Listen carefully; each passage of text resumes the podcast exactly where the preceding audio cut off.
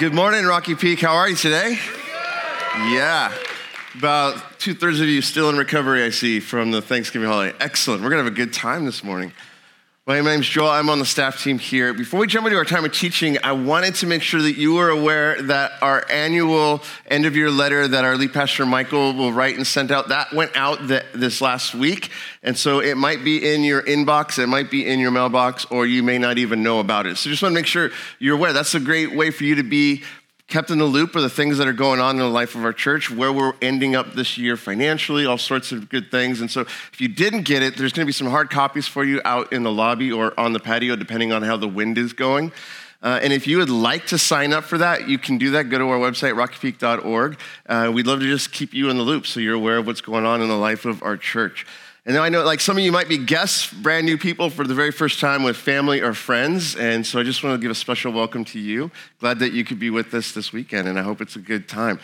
So we're going to jump into our time of teaching right now. And so in those programs that you got on your way, and there's some message notes that will help you follow along. And we're going to be continuing in our series in the book of Romans in just a minute. But before we jump into the things we're going to see Paul's unpacking today, I want to pull us back a little bit in first century history to this day in the life of Jesus. And it takes place in, in John's account in the Gospel of John, in John chapter 6. And what we're going to see in this moment is, that's going on is Jesus is mixing it up once again. And he's, he's just getting tangled, he's getting saucy, he's getting spicy with, the, with a group of people in his day. And, and yet, what's interesting about this moment is that it's not the usual suspects. The, those with whom are going to have an issue with what he's been talking about in this moment, they're not the religious leaders. Normally, it is the Pharisees, the Sadducees, it's, it's that crew that don't like Jesus. What's fascinating about this moment is the ones who are going to take issue with what he has to say are some of his own followers. And John 6 is a, is a fascinating chapter. Here's like just the, the, the quick note of it. It starts off with Jesus having this crowd of people come gather around him one day. And so they realize, hey, we don't have enough food. And so Jesus is like, no problem, I'll take care of it. He feeds like thousands of people. This miracle happens. People are like amazed. It's this awesome day. It'll be like, you know, like you go to Burning Man and no one has food. And then Jesus shows up and like, happy meals for everyone. It'd be like, like that was like the, the extent of it. Like, what is this? And people are just, you know, and so then Jesus sends his disciples to go to the other side of the lake and he's going to deal with the crowds. And then he goes up into the, the, the, the mountains, the hills to pray to the Father. And then he wants to catch up with his guys that are out on the middle of the lake now and they're caught up in a storm. And then if you're Jesus, no big deal. You just walk out to them to catch up to them.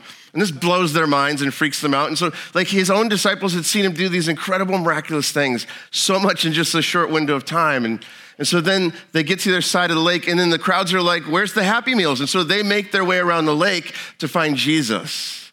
And then Jesus sees the crowds coming and he begins to talk and teach them. And he says, like, Hey, you're coming to me for food that doesn't last. He's like, But I, I'm actually the bread of life. Like, I, have come down from heaven. And he starts to reference the, the idea of manna in the, in the stories of their people from long ago, that God provided manna to, to, to give them sustenance in their wilderness days. And, and he's like, I'm the manna that's come down from heaven. And then he just begins to say some really interesting things that, that are just kind of blowing people's minds. And he's like, hey, no one can come to me unless the Father enables them. And he says things like, unless you eat my flesh and drink my blood, you can have no part of the life I've come to give you. And now you can just imagine, like, that, that, that sounds weird today. But back then, that was especially weird because they hadn't yet seen the cross and the resurrection and this thing called communion, the things that Jesus was foreshadowing. And, and the point that he's making is that unless you take part in my life, you will have no life. And so now people are wrestling with this. And, and in the middle of this conversation, some of his disciples are like, ah, Jesus, I don't know if I'm, I'm following along. And so this is what we read in John 6, verse 60. It says this on hearing it, on hearing all this teaching that he had just done, many of his disciples said, This is a hard teaching. Who can accept it? Have you ever wrestled with the things that Jesus has said? As a follower, I, if you would say that you're a follower of Jesus and you've never been challenged by what Jesus has said, you might actually not be taking him seriously enough. Because I guarantee he will challenge your thinking and your life if you are brave enough to take him seriously. And so they're wrestling with them in this moment. And so, aware that his disciples were grumbling about this, Jesus said to them, I'm so sorry. I didn't know I was making it too difficult. How do I make it easier for you? like, no. Look at what he says. Does this offend you? Then what if you see the Son of Man ascend to where he was before? Like, like, what if you see me in all of my glory? You recognize that I'm so much more than what you figured out so far. Would that be enough to convince you that I have the right and the authority to tell you the things I'm telling you? See, the Spirit gives life, the flesh counts for nothing. The words I have spoken to you, they are full of the Spirit and life. Yet there are some of you who do not believe. For Jesus had known from the beginning which of them did not believe and who would betray him. He went on to say, This is why I told you that no one can come to me unless the Father has enabled them. From this time, many of his disciples turned back and no longer followed him. That's called a sheep thinning sermon. Like, like here's Jesus, and he's just he's just speaking truth to them, and they can't handle it. And it's amazing because he's he's literally trying to offer them life. And yet it's really hard to grab on to the life that's being offered to you when you want to do it your own way. And this was their tension and this was their wrestle. And, and, and this always strikes me as I read this because I think like this idea of the gospel, this thing that we've been unpacking in this series in Romans, the gospel, the good news of what God has done for us in and through Jesus that radically changes our lives. Like, has anyone here had their life impacted by the reality of the gospel? Anyone here had your story turned around and transformed because Jesus showed up and sent you on a whole new path? Like, it's amazing. And yet, oftentimes I think, well, if I could have just lived in the time of Jesus, it would be so much easier than it is for me now. And then I look at this group of people here and I'm like, oh, maybe not. And as amazing as the gospel is, this good news, even though it's good news, it is challenging to embrace. And I think one of the reasons why it's so challenging to embrace is that the gospel forces us to face the truth about ourselves and that is that we are serious pieces of work. And if you have any doubt about that, just ask the people you spent this week with, family and friends. I'm sure they would be happy to let you know. and yet, that, that is a bitter pill to swallow at times, isn't it? And yet, here's the hope of what we find when we encounter Jesus. Because Jesus said these words He said, If you will hold to my teaching, you will know the truth, and the truth will set you free. And see, that's the hope that no matter how big of a piece of work I am, there's hope in my story because Jesus came for pieces of work like me to offer life, to lead us into something greater and better. And so let's not miss what he has for us today as we crack open this book and see these words that can bring us into life. So let's pray as we just get started because if it's just my words, no, no big deal. But if we're looking at God's words, very big deal. And so, Lord, we want to come in this moment and just acknowledge first and foremost, we need you. You said, follow me. You didn't say, can you follow us? And so that means that from the start, we need to turn our heart and our mind and our thoughts and our eyes to you. And so, would you help us to hear what you want to say today? Give us ears to hear, give us eyes to see. Would we not miss the truth that could set us free today as we step into this moment with you? So thank you that you are good, that you pursue, that you are willing to offend for our good. So don't let us miss it today. Amen. Amen. So we're going to jump back into Romans, this series that we've been in. Romans is a book written in the first century by one of the early Christian leaders, a man named Paul. And so if you're brand new, we've been in the book of Romans a really long time, uh, and we're only cracking into chapter four, which means we're going to be in the book of Romans a really long time. But we're, we're, we're taking our time working through it because what we have in this book is, is the heart of one of the early Christian leaders, a man named Paul, who experienced the power of the gospel in his own life. And he's writing to a group of Christians living in the city of Rome. And he's writing this letter as a letter of introduction because he wants to come and visit them at some point in his story, in his journey. And so he's writing to just kind of lay the foundation of, hey, this is what it means to belong to Jesus. This is what it means to follow him. And so he, we've been just working our way through Romans 1, Romans 2, Romans 3. And so today we're going to jump into Romans 4. Michael's going to come back next week and he's going to wrap up the end of chapter 3 for us. But I, I just want to keep moving us down the field a little bit. So we're going to jump into Romans Romans 4. And we're going to see what Paul has to say here as we look at this. And so this is what we read Romans 4, verse 1. He says, What then shall we say that Abraham, our forefather, according to the flesh, discovered in this matter? Okay, so like Paul, what, what are you talking about? So Paul, Paul is anticipating a yeah, but that's going to be coming his way in light of everything he had just been laying down in the previous chapter, in chapter three.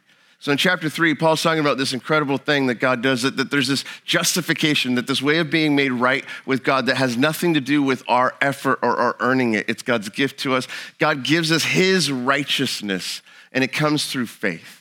So let, us just unpack, let's not miss what Paul was saying. So go back into chapter 3, go to verse 21, and this is what Paul is trying to now respond to a possible yeah, but. So in verse 21 of chapter 3, Paul says these words, but now, apart from the law. And so he's talking about like the law, like the Old Testament law. So think like the Ten Commandments right? And so the reason God had given the law was to give a, a, picture of what a righteous life would look like. Like if we were actually living life the way we were supposed to, here's the things that we would do, and here's the things that we wouldn't be doing. And have you ever just wondered, like, God, why did you set the bar so high? Because it just seems really impossible. And then you look at the Ten Commandments and you're like, maybe it's not that high. Like, you know, like don't kill people. You're like, don't steal, don't cheat, don't lie. Don't even want to do those things. Hey, there's only one God. Worship the only God. Don't, don't worship mud, right? Like, you're like, okay, so maybe the, maybe the problem isn't that the bar is high. Maybe the problem is that I'm just, I just suck at it. Maybe the point is for me to recognize I need help. I need help in the story, right? And so the good news is what Paul's saying here. But now, apart from the law, the righteousness of God has been made known, to which the law and the prophets testify. And this righteousness is given through faith in Jesus Christ to all who believe. There is no difference between Jew and Gentile, for all have sinned and fall short of the glory of God, and all are justified freely by his grace through the redemption that came by Christ Jesus. And so, as Paul is expounding on this, he's now anticipating in Romans 4 a yeah, but that's going to be coming his way, and most likely from his fellow Jewish people who had been raised their whole life to be good, to be righteous by their performance and their living up to the law. And so, Paul's like blowing their minds. It's not about your performance, it's about what's been done for you, it's about faith in Jesus. And so, some of them are like, well, no, no, no, but, but, but, we go, like our spiritual lineage goes all the way back to this guy, Abraham. That's where our whole story starts. And Abraham was righteous because he did what God told him to do. And so Paul's anticipating the but. And so back in chapter 4, he says, What then shall we say that Abraham, our forefather, according to the flesh, discovered in this matter? What did Abraham discover about this idea of faith? So if in fact Abraham was justified by works, he had something to boast about right? And so that would be the thought. That, that would have been the common thought back then. Like Abraham, well, like if you know the story of Abraham in Genesis, Genesis, early stories in Genesis, God shows up to this guy, Abram. He changes his name to Abraham in time, but he's like, Abram, through you, I want to do something epic. Through you, I'm going to bless all generations. Through you, I'm actually going to bring around, around the promise of rescue that I made to the human race at the end of chapter three. Through you, I'm going to bring the Messiah. Through you, I'm going to bring rescue and restoration. Abraham, through you, I'm going to have a best selling book. It's going to be amazing. Like you're, you're the guy, and I'm going to bless you, and through your generation and your family, I'll, I'll, bless all people. And so he says, Abraham, I want you to leave your family, leave everything you know, and walk with me into a land you know nothing about. And then, Abraham, I'm making a commitment to you, a covenant between you that will be for all people. And the sign of the covenant is that you're going to get circumcised, which again is like a tough sell. like, okay, can we, other options, please? You know, all these things. And so, like, but Abraham responds. And so, like, even there in, the, in, this moment, they're like, yeah, see, like our father Abraham, he was righteous because he did the things that God wanted him to do. And, and, Paul's like, no, but remember, he existed before the law, before the law was ever given. So, what was it that he did that was good? And so, you read in Genesis chapter 15, there's this moment where Abraham, some time has gone by and, the, and the, the promise hasn't been answered yet of a son who would come to Abraham, a lineage, a, a family tree that would be started. And, and Abraham's really wrestling with this like, God, like, it looks like everything you promise isn't happening. Everything I have is going to go to my servant. Like, this doesn't seem right. And, and God just kind of shows up and he's like, dude, calm down. Like, just calm down. Let's go for a little walk outside. And he's like, look at the night sky. How many stars do you see, Abraham? He's like, that's how many generations you're going to have. That's, that's what your lineage is going to be like, like the stars in the sky. And it says that Abraham believed God. And so this is what Paul's pointing them back to now in the story in chapter 4. If, in fact, Abraham was justified by works, he had something to boast about, but not before God. Why? Verse 3. What does the scripture say? Abraham believed God, and it was credited to him as righteousness. Like the point that Paul's making is you go back to the very early story, even in the life of Abraham, and you realize that Abraham was living a life of faith because Abraham wasn't righteous because of the things he did. He was righteous because he trusted God. And God gave him righteousness as a result of that. And so, what you see in the story there in Genesis 15, if you want to read it on your own, you see that Paul takes us back to these scriptures to point this out, and that Abraham's belief preceded his behavior. And so, what you see is that all his behavior was was proof of his belief. And so it's this idea then that Abraham was credited righteousness because it was his faith. And it's important that we understand the point Paul's trying to make because he's using Abraham now as an example to not simply respond to the yeah, but, but to point out, yeah, because he lived a life of faith. And that is so important if we're going to understand what Paul just wrote in Romans 3. Because Romans 3:22, this righteousness is given through what? Faith in Jesus Christ to all who believe. So, the way we step into the life that God has for us isn't our, our performance, it isn't by trying to be good enough, it's by trusting in what Jesus has done for us. And so, Paul goes on in verses four and five, and he says, Now, to the one who works, wages are not credited as a gift, but as an obligation. However, to the one who does not work but trusts God, who justifies the ungodly, their faith is credited as righteousness.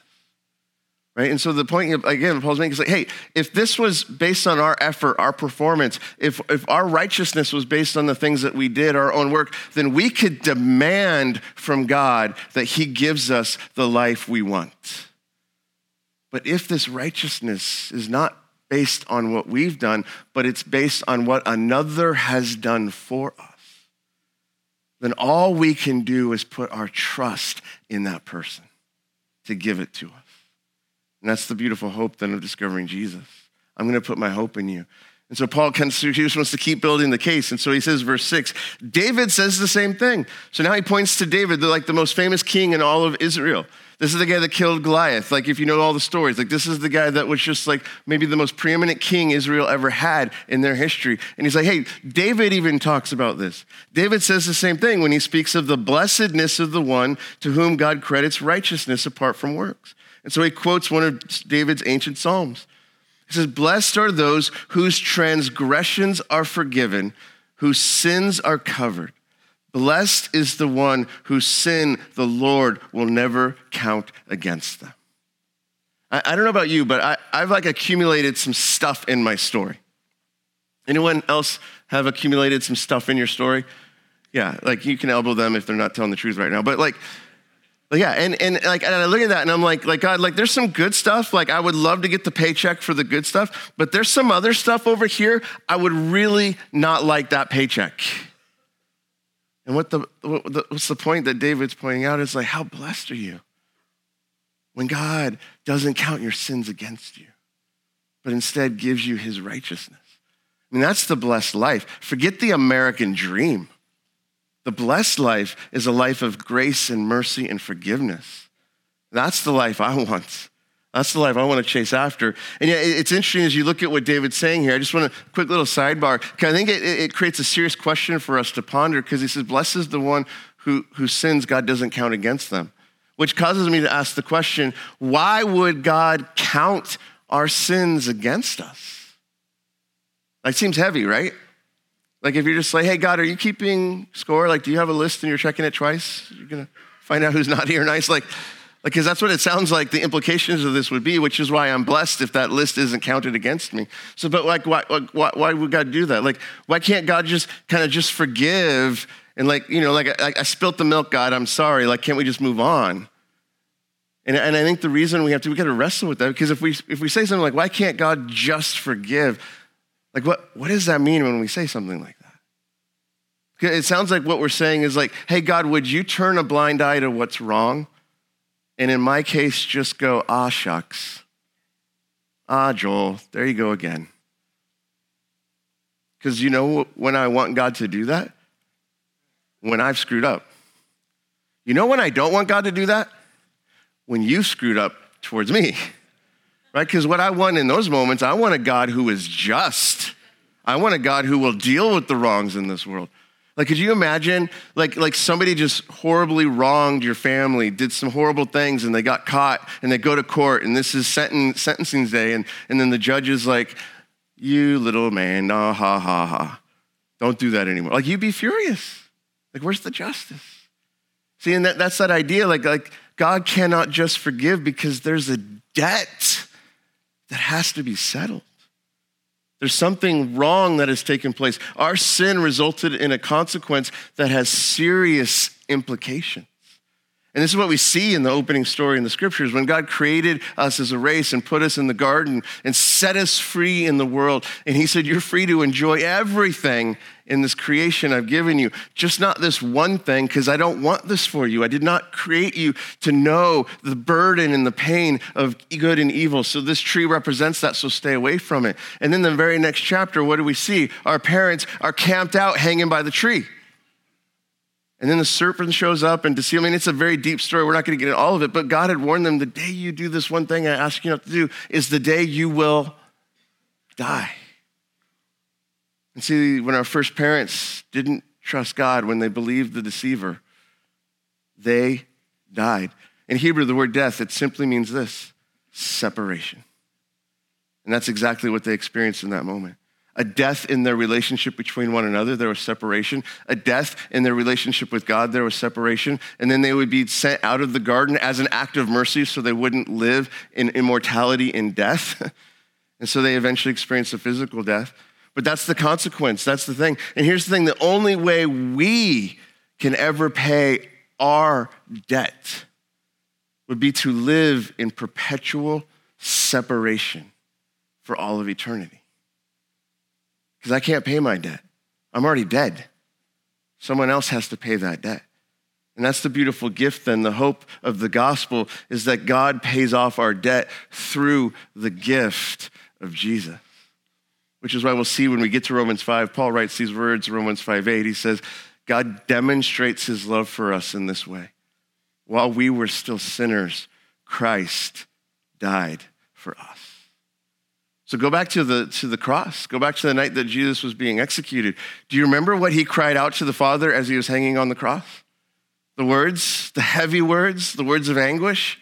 My God, my God, why have you forsaken me? Because in that moment, Jesus experienced separation. Jesus experienced our death so that through him we could have the hope of new life. And now through his death and resurrection, we can step into new life with him. Which is why when Jesus says the words, follow me, he's not inviting us on like a nice walk on the beach in Malibu. Follow me, come out of death into life. Listen to my words as I guide you into the life you were created for, as I call you out of brokenness. When I say we go left, we go left because mine is the path of life. I'll put my spirit in you and I will guide you. See, Jesus calls us to follow him so we can come out of death into life. And so here's the offer on the table for all of us today that Paul's been unpacking. It's this idea that we all stand guilty before God. And yet, our hope is that God justifies us and makes us righteous as we step into new life with Jesus by faith. Jesus, I'm trusting that what you've done for me is enough. And so now, wherever you go, I'm running after you. I want the life that you have for me. And yet, this life of faith, though simple to grasp, it's not always easy to live, is it? Like, have you noticed that? Like, it's not always easy to follow Jesus because I still have my own desires. I still want to do it my way. Am I the only one who wants to do it his own way? Okay, yeah. Yeah. All right, all right. Yeah, yeah. Good. I was getting worried. I thought I was with a bunch of holy people. I was like, oh no. yeah. And yet, there's this hope on the table if we will embrace it, if we will chase it. But it's not always easy to do that. And I think there's times when, when we find it challenging to embrace the life of faith. Those are the times when we have to actually wrestle with our faith. Like invite, invite God into the story to help us live the life that he wants. And so I want to spend some time unpacking some, some ways that we might be wrestling with faith. And then what do we do if this is what we're experiencing in our story? And so I think one of the ways that we might simply be wrestling with faith is we kind of look at the implications of what Paul's saying here. Some of his original audience would have been like, Paul, this, this, this doesn't seem fair because like I've been trying to do it right my whole life, and, and now you're just saying it's like it's for anyone. And so here's one way that you might be wrestling with faith. Faith doesn't always seem fair.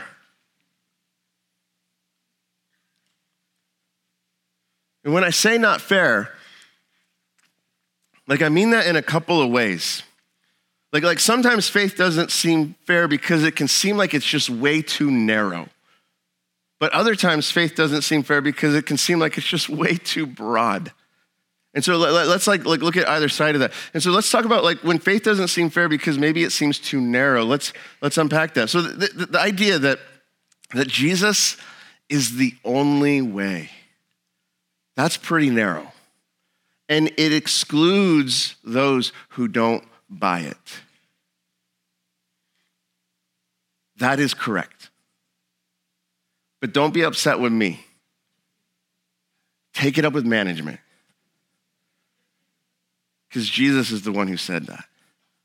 Like John 14, 6.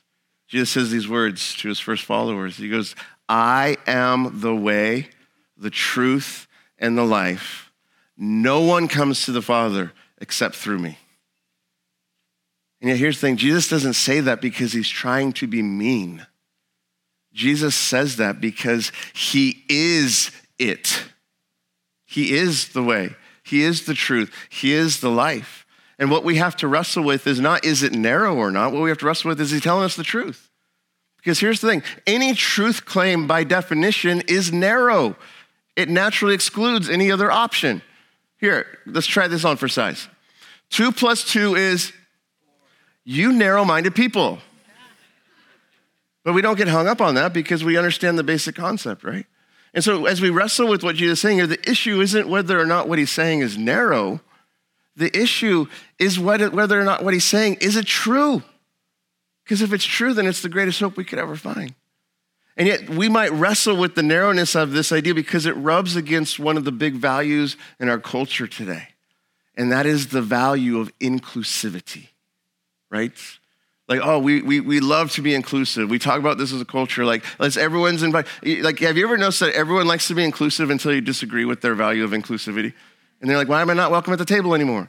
I don't understand, but never mind the double standard. But that's the value, right? And so here's some really good news about the gospel the gospel is radically inclusive. Did you pick up on that when we read Romans 3? Like, just go back. Go back to verse 22, Romans 3 22. Look at what it says. This righteousness is given through faith in Jesus Christ to who? All who believe. There is no difference between Jew and Gentile, for all have sinned and fall short of the glory of God, and all are justified freely by his grace through the redemption that came by Christ Jesus. That's pretty inclusive. All are indicted, and all are invited into the same opportunity of hope. We're like, well, maybe the issue isn't so much that the inclusivity, maybe it's just the issue is that we don't like the message and the implication of the message of the gospel. Well, that's, that has nothing to do with inclusivity. That has to do with the stubborn heart and a stiff neck. That might just be, hey, Jesus, I need to wrestle with you. You might need to do a work in my story. But sometimes we can wrestle with, with uh, our faith because it can not always seem fair, because it can seem too narrow. But then there's the whole other side of the equation. Let's talk about wrestling with our faith when it seems way too broad. Because I don't know if you've ever wrestled with this, but this is where it sometimes hits me as I look at this. What about those of us who have tried to be really good people? Do you know anyone who's tried to be a good person? You can raise your hand if that's you, that's okay. I try. I have really good moments in the day sometimes too. Like the first five minutes of my day, whoo! And I'm trying to be a good person. And so it doesn't seem fair, if I'm understanding what Paul is saying here, that those who live like hell just have to believe and they get all the benefits. Because did you notice what he says in verse 5? However, to the one who does not work but trusts God who justifies the really good people, no, that's not what it says, is it? Justifies who? The ungodly their faith is credited as righteousness. And I, I, have an issue with that. I wrestle with that because it's like, like Paul, it, it sounds like, it sounds like you're just saying like, this is for anyone who wants it. But what about those of us who have worked hard? And I think I wrestle with this because I'm not a millennial. I'm Gen X. We did not get trophies just for showing up. Like, we had to actually compete and practice and earn the trophy. Like, I'm a latchkey kid. When we got home from school, no one was looking out for us. We would just roam the playground like a pack of dogs with the other kids. And when you're thirsty, you just drink out of a hose. And you let the other kid go first so they get the warm water so you can hopefully get the cold water, right? Like, like this was us, right? You get a boo boo, no one's kissing it. You suck it up and carry on. This was my generation. And now you're telling me everyone gets a trophy? Like, Paul, I don't understand. That, this, that doesn't seem fair because I know I'm not like the greatest guy, but I've tried to be a good guy. Like, what's the point? And yet it forces me to wrestle with the question. Maybe this is something for you to think about if you're wrestling with the fairness when sometimes it seems way too broad, do you really believe you deserve a trophy for the life you've lived? Just sit with that for a minute. Do you really believe that? Because it's an awkward question, right? I mean, if we're just sitting in a, in a corner at Starbucks, maybe we could be honest with one another. We don't have to shout it out here in the room right now, but like I look at my life and there, there's certain things that I'm like, no, that was really good. But then there's other parts of my life and I'm like, well, shoot. I don't think you get a trophy for that. So what do we do with that? How, how do we? Because maybe what we need to reckon is that even on our best days, the best of us still needs serious help. And so look at what Paul writes about this in another one of his letters in Ephesians 2 4 through 5. He says these words He says, But because of his great love for us, God, who is rich in mercy, made us alive with Christ after we had been good enough to deserve it. No. God made us alive with Christ even when we were what? Dead in transgressions. It is by grace you have been saved. Guess what? Dead people don't earn trophies. They're not winning any races because they're dead. And for those of us that wrestle with the, the idea of this doesn't seem fair because it seems too broad, what we have to forget is that we are included in the indictment, even the best of us which means that we need grace and mercy in our story. And so when you're wrestling with this idea of is this fair? Faith doesn't always seem fair. Here's the question to ask yourself Do you want to be blessed or do you want to be proud? Like, do you want the trophy you think you deserve? Or do you want the grace and the mercy that brings you to life? I've lived with myself long enough to know I don't think I want what I deserve. I want some grace and mercy in my story. I want the God who shows up and says, I love you anyway, and I will do a work in your life. I want to experience what David writes when he says, Blessed are those whose transgressions are forgiven, whose sins are covered. Blessed is the one whose sin the Lord will never count against them. I want that life because that's the blessed life. That's the life that leads us to God's righteousness as He puts His righteousness to work in my story not because of my goodness, but because of the goodness of my Savior. And that's the life that Jesus promised to lead us, lead us into. Like in John 10 10, Jesus said, I've come that they may have life and have it to the full. And I want to experience the fullness of that life. But then I recognize it's still a life of faith, and, and yet I still will wrestle sometimes with this life of faith because Sometimes I'll look at this life of faith that I'm stepping into. All right, Jesus, I want this fullness of life that you've promised me. I want to experience this, this righteousness that comes from you. It has nothing to do with my own efforts, and I'm going to put my faith in you. So let's go, Jesus, fullness of life. Here we go. And then my life doesn't go the way I want, and I'm kind of like, Jesus, where's the fullness? I, I thought if I signed up with you, if I bought into the timeshare presentation, it would be like mai tais and sunsets how come it's not going the way that I thought? And so sometimes I think we have to wrestle with faith in this way, wrestling with faith, because faith doesn't always seem to work, does it? And by that, I don't mean like God's work in my life. I'm not talking about his side of the equation. I'm just like, I have faith, but it doesn't always seem to work out the way I wanted it to work out. Like, have you ever trust, have you wrestled with trusting God and it didn't work out the way you thought it was gonna go? Anyone? Anyone? Come on. Yeah.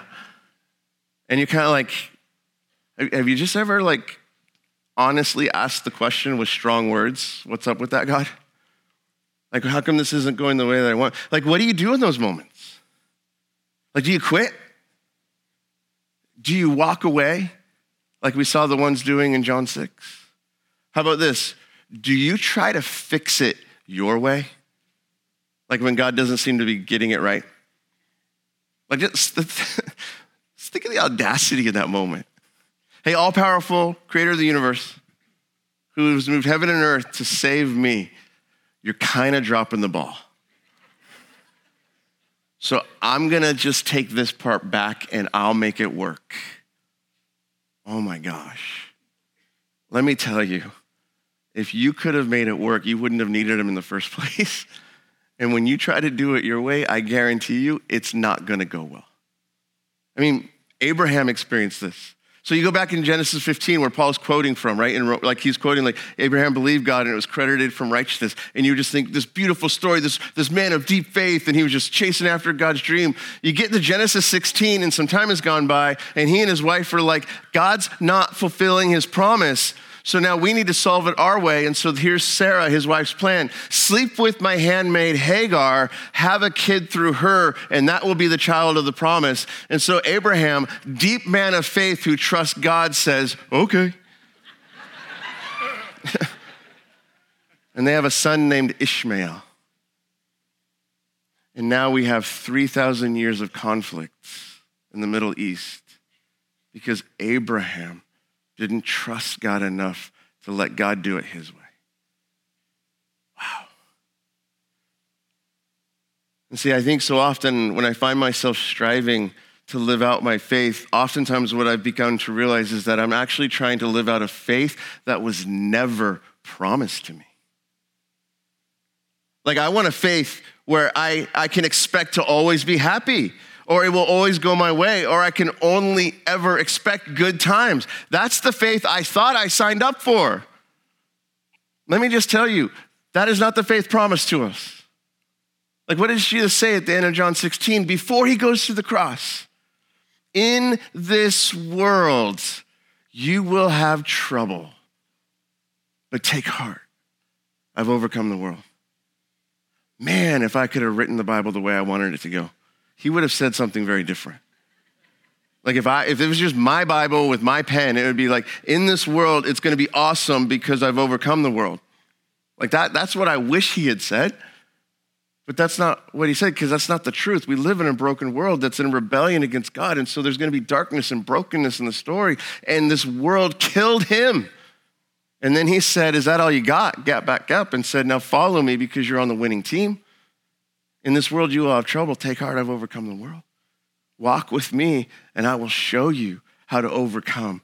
I will show you how to stand tall when it hurts and when it's hard. I will do a work in your story. I love how James puts this, Jesus' brother, James 1:12. And I love what, what he says here because he actually listened to what Jesus said.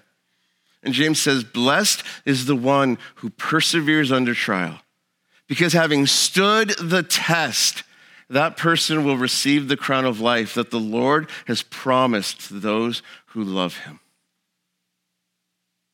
See, when it seems like faith isn't working, it might be that we're flexing the wrong kind of faith. And when we're in that spot where it's just tough and it doesn't seem like faith works, here's a question that we have to ask ourselves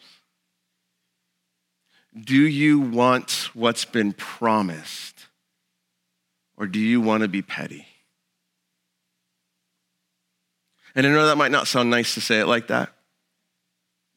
But hear me, whenever we come to God demanding that it go our own way, we're being pretty petty. Because think about the implications of what that means.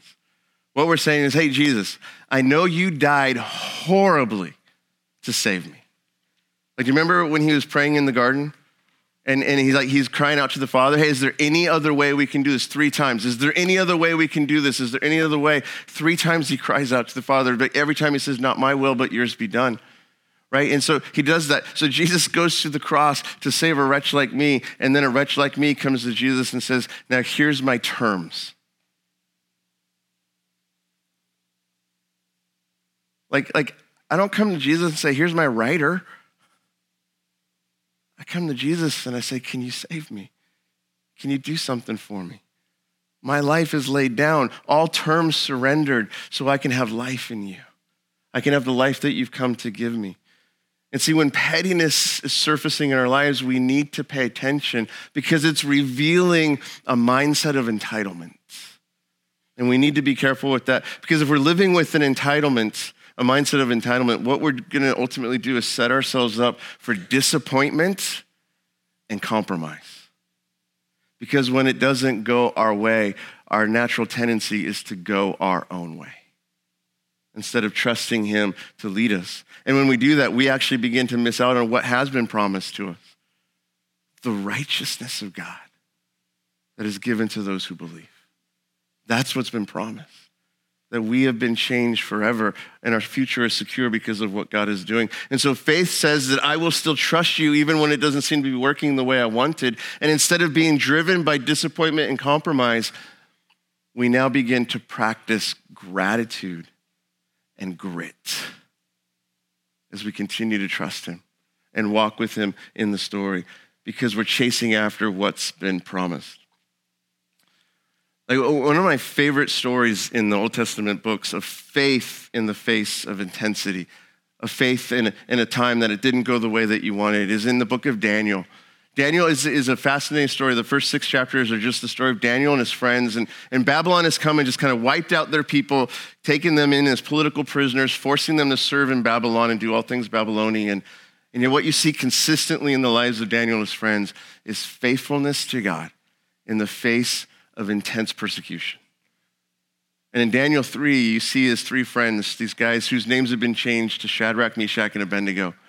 And it's this crazy story where the, the king of uh, Babylon, Nebuchadnezzar, he, he forces all his provincial rulers to come on out to this great plain and, and he builds this giant statue that's kind of like, eh, look how cool I am. And he's trying to like flex how cool he is. And, and so he said, here's what we're going to do. I'm going to have all of my musicians play their music and when the music plays, everyone needs to bow down and worship my statue. now, if you come from a group of people who have been conquered and Babylon's God has conquered your God, then of course Babylon's God is greater. And so here's the dilemma for Shadrach, Meshach, and Abednego God, our land has been conquered, but we still believe you're greater. So, what do we do in a situation like this? And so the music plays, and guess what Shadrach, Meshach, and Abednego do not do? They don't bow down. And then word reached Nebuchadnezzar, and he's furious, and he calls them to him, and he's like, Unless you do this, I'm going to throw you in this fiery furnace. And I love what they say. Sorry. they're there in that moment, standing before the king, and they're like, No. That's, that's the paraphrase. just, they're like, We're not going to serve your gods. We're not going to bow down. And whenever I read those stories, I like to imagine, like, what if I was there with them? Like, just how cool would that be? Like Shadrach, Meshach, Abednego, and little Joel. Here we go, right? and we're just in that moment, right? And like, like the music's playing, and I'm like, guys, are we? What are we doing? Are we, sta- are we standing? Or we, oh, we're standing. Okay, okay, we're standing. All right. And then we're like, this is kind of freaky, but it's like, no, we, we, we got this. God's got it. Okay, uh, he seems kind of pissed. He's like coming at us, and like, so are we just gonna, we're gonna bow down physically, but be standing on the inside. right? That's, that's the plan. No, no, we're gonna stand. He's looking at us, and we're gonna stand? Okay. And then they start to just lay out their claim of faith and trust in God. Our God will protect us. And inside I'm like, yeah, let's go. And then they say, but even if he doesn't, and now I'm like, hold on, what? what do you mean if he doesn't? Because I thought if we gave him our life and if we trusted him, it will always go the way that we want. What are you saying if he doesn't? Even if he doesn't, we will never serve your gods or bow down before your statue. That's why I'm not in the Bible. because it would not, Daniel chapter 3 wouldn't exist if it was just Joel. But the reason that story exists is because the, these three said no. And then if you know where the story goes, right? Nebuchadnezzar is furious. He ties them up, stokes the flames of the furnace, has them thrown into the furnace. The furnace is so hot that the guys that throw them into the furnace die because of proximity. And then Nebuchadnezzar's looking at the furnace and he's like, wait a second, how many people did we throw in? Three. How many are in there? Four. And it's not because Joel's in the story anymore. There's four. Because the God that they stood with stood with them in the furnace. Like, how, how do we grow our faith like that? Like in, in the face of those moments where God, it just it doesn't it doesn't seem fair or it doesn't seem to be working. How, how do I still have a faith that says, I stand with you? Because I want what you have come to bring me. How do we grow a faith when we're wrestling with the faith in that moment? How do we flex that kind of faith? And see, if you're going to flex your faith, it's important to remember who you are looking to. Because here's some really good news about this faith thing it's not about you. Faith is not about what you've done or what you're going to do. Faith is about the one who's already done it and will continue to do it in you, who will bring you into that life. I love how Paul will write these words in one of his final letters to his protege Timothy. This is a, a, Paul who we're reading about in Romans 4. This is now Paul near the end of his life. And so Paul wanted to go visit Rome because he wanted to share the gospel. So he had a plan for his life. And like, Jesus, let's do this. And Jesus, like, oh, we're going to do it. Very differently than what you think. And if you read through the book of Acts, you realize that Paul does wind up finally getting to Rome, but he goes as a prisoner. And so now Paul is writing from Rome to his protege Timothy to encourage him and teach him all sorts of things. But Paul's pretty sure the time is coming when he's about to be martyred. And so he's writing these words in 2 Timothy 4 1 through 8. And so to Timothy, he says, In the presence of God and of Christ Jesus, who will judge the living and the dead, and in view of his appearing in his kingdom, I give you this charge preach the word. Be prepared in season and out of season, correct, rebuke, and encourage with great patience and careful instruction. For the time will come when people will not put up with sound doctrine Instead, to suit their own ears, their own desires, they will gather around them a great number of teachers to say what their itching ears want to hear. It's as if Paul knew TikTok was coming, which is true, right? Like, you can find someone to say whatever you want about God and make you feel good about whatever you want. The question isn't, does it make you feel good? The question is, is it the truth? Is it the truth that sets you free, right? So he says, they will turn their ears away from the truth and turn aside to myths. But you keep your head in all situations, endure hardship, do the work of an evangelist, discharge all the duties of your ministry. For I am already being poured out like a drink offering, and the time for my departure is near. Like he knows he's about to be killed. And like, can you imagine, like now you're Timothy and you're reading this from like your spiritual father, you're, you're and you're reading these words and you're like, he might already be dead by the time you got this letter and we're reading it the first time.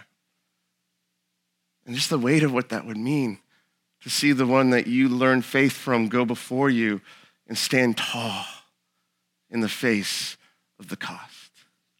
And so Paul says these words I have fought the good fight. I have finished the race. I have kept the faith. And now there is in store for me the crown of righteousness, which the Lord, the righteous judge, will award to me on that day. And not only to me, but also to all who have longed for his appearing. And see, here's the faith principle what you long for shapes who you are living for. And so, are you longing for the righteousness that comes from Jesus? Or are you chasing after something else today?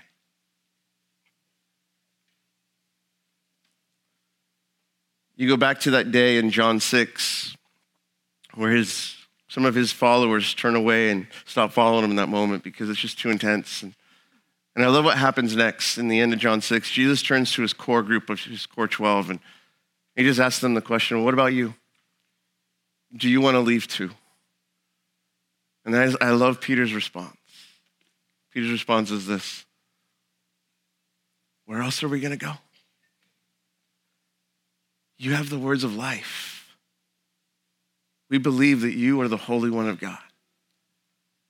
And, and I just, I love what Peter says in that moment because Peter's response isn't, No, Jesus, this is awesome.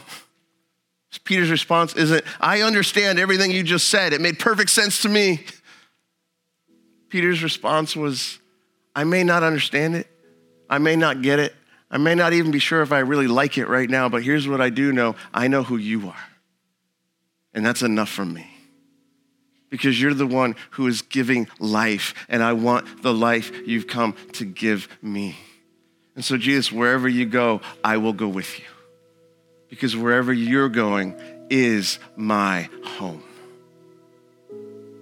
So, maybe for some of us, as we're wrestling with faith today, we've got to learn to flex some faith even in the wrestle. Jesus, I still believe in you. I still trust you.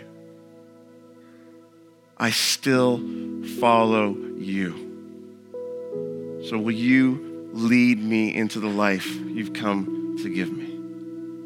Would you give me your righteousness as I put my faith in you so that I can step into the life I was created for by the power of your name?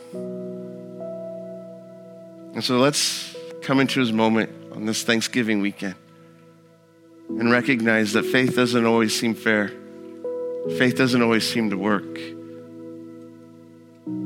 But He is good and He has life for us. So let's not miss that. So, Lord, we want to come into this moment grateful for what you have done for us, even as we wrestle in trying to walk it out with you. So, would we have some grit today? Some audacity to actually trust you, even in the midst of the things we're struggling with. Thank you that as we step into life with you, we can have confidence that there is breakthrough coming in our future because you have already broken through in our past. And you have set us free and set us on the path of life. And so let us continue to follow you. And thank you that as we walk with you, you're with us every step of the way. Your spirit at work within us, both comforting, challenging, empowering, leading us onward. And so as we come into this moment, we want to give you our gratitude for the life you have given us.